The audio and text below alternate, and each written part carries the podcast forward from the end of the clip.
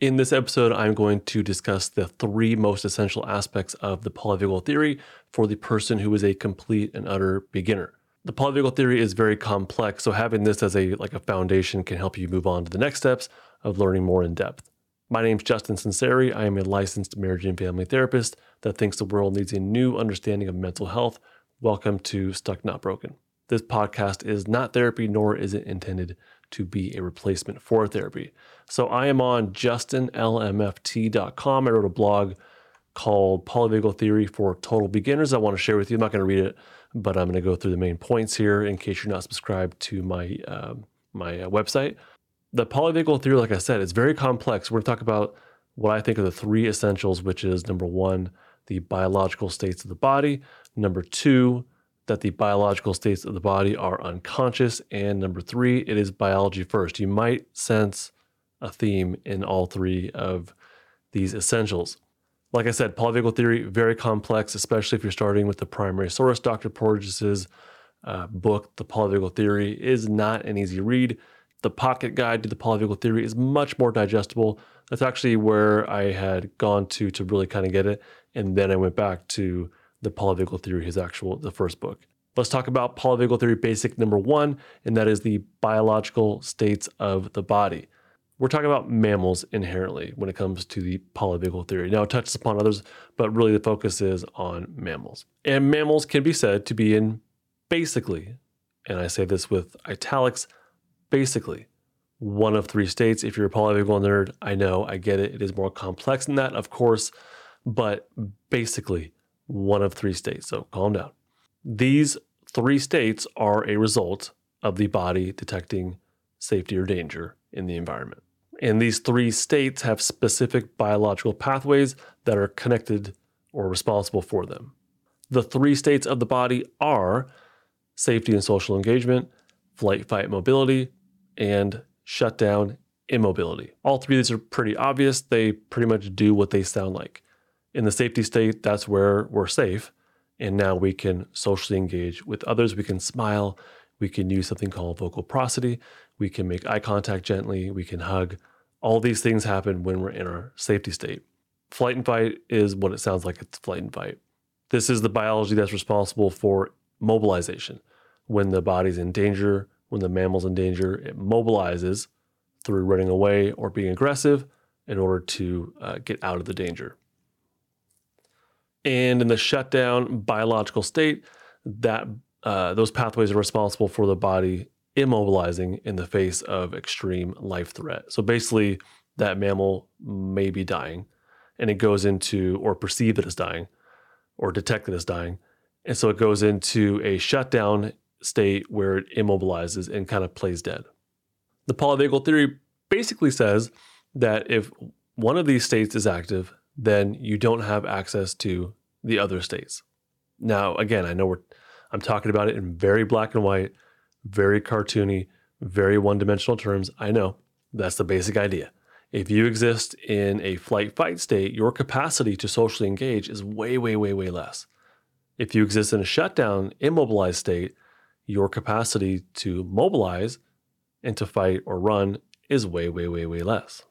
That means if you exist in one of these defensive states, flight, fight, or shutdown, your capacity to socially engage, to connect with others, to be present, to be calm, to relaxed, to be to be relaxed, to be self-reflective, to immobilize and go to sleep in peace, or to be able to sit in class and pay attention, to focus.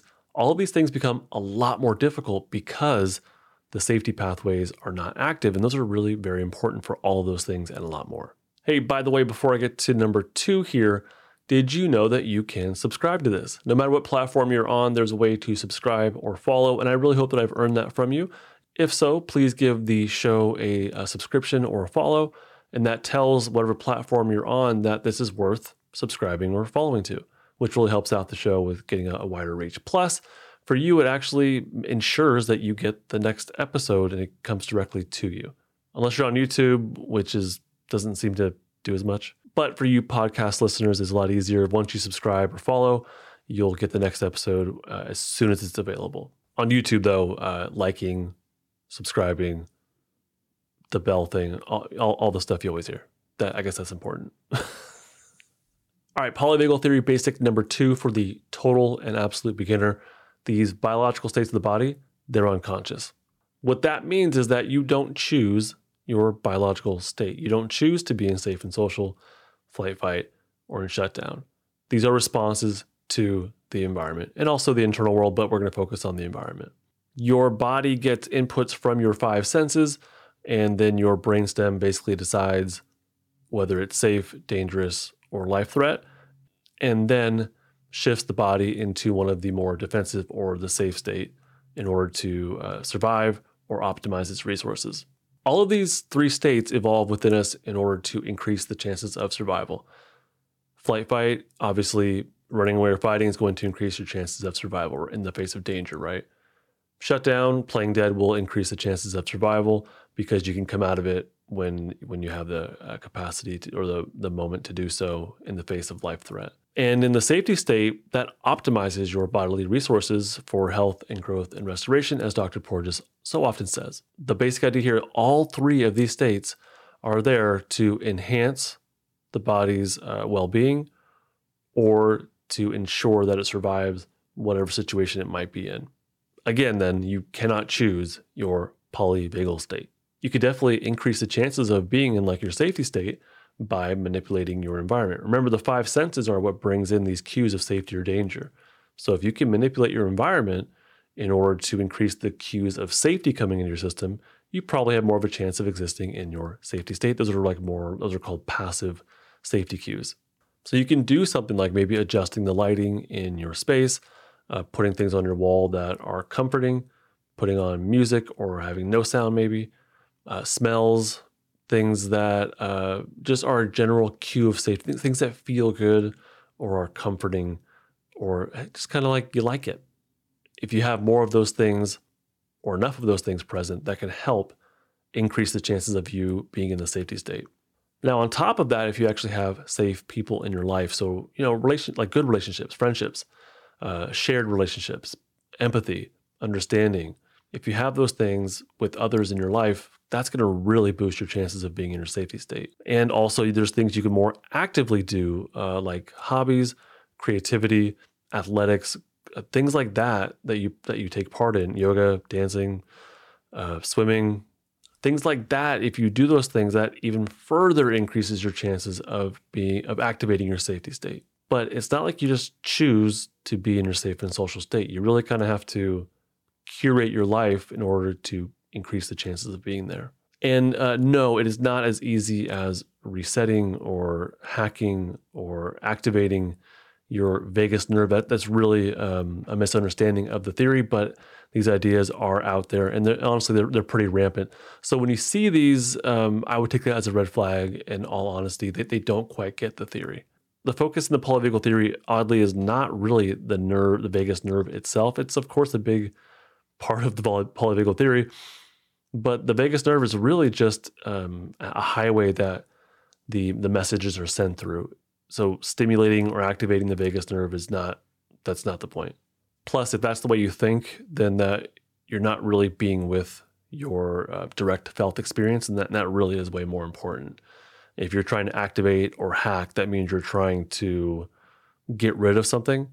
And really, when it comes to trauma relief and mindfulness, it's not about getting rid of it. It's actually about inviting it and being able to tolerate and experience what, whatever you have inside of you. So, point being, we, no one is choosing to be in or out of these states. That's not how it works.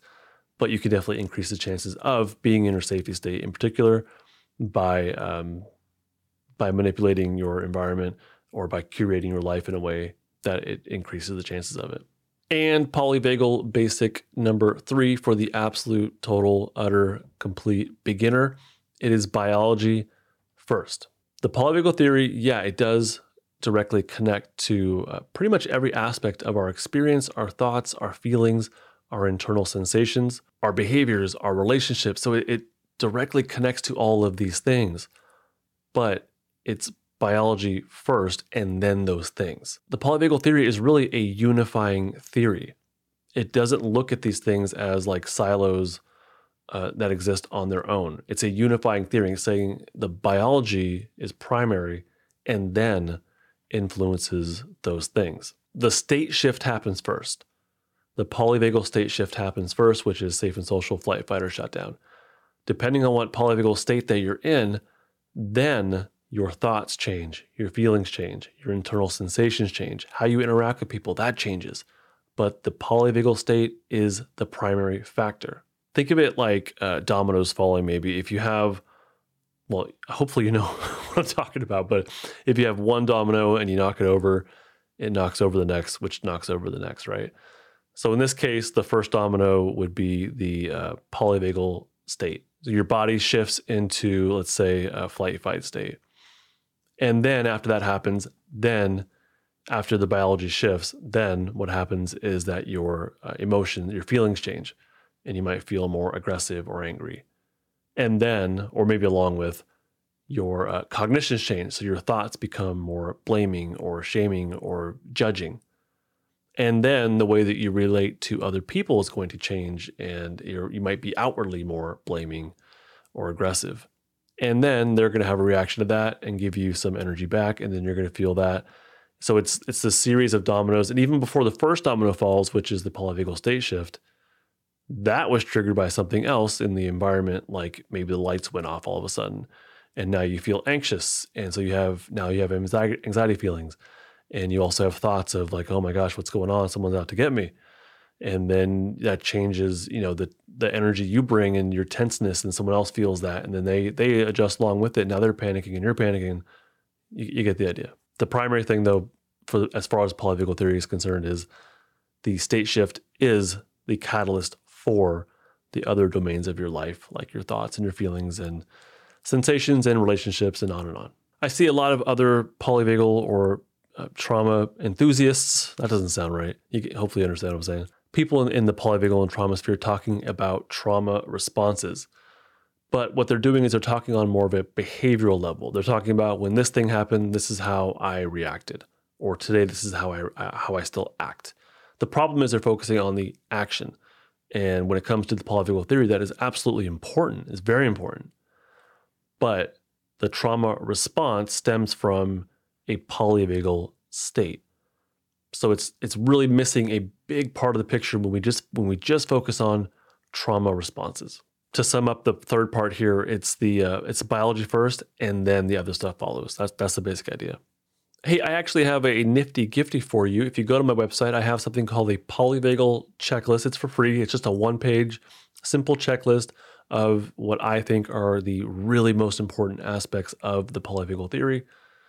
No, I don't have things like heart rate variability on there. This is really designed for the uh, therapists or therapeers and or people who are working on uh, their own self-development or like getting unstuck from trauma basically it's the core pieces that i think are more beneficial for the daily actual lives of us and not the science lab coat people who i appreciate but no my my polyvagal checklist is really for us day to day as you continue with your polyvagal learning, which I really hope you do, it's a, it's super interesting. I love it.